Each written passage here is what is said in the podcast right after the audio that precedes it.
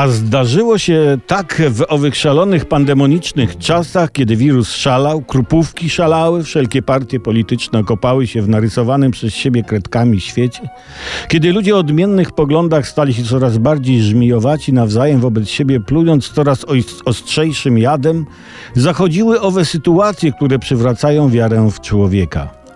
Owóż w Gorzowie dwaj pijani bracia holowali samochód.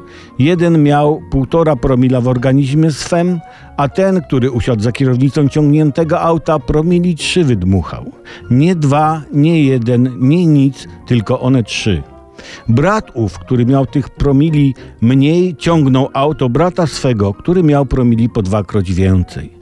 A jazdę poprzedziła poważna dysputa, który z owych braci ma ciągnąć, a który z owych braci ma być ciągnięty.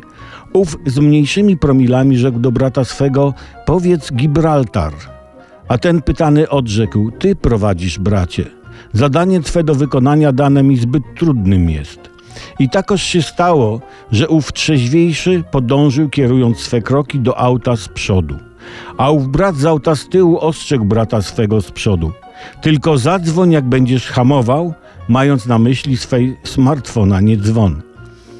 Jechawszy autami wężykiem i nuciwszy jedzie pociąg z daleka, zatrzymali braci onych niebiescy pretorianie, a zważywszy sprawę, racji owi niebiescy nie posiadali, gdyż był to miły najwyższemu, budujący przykład braterskiej miłości.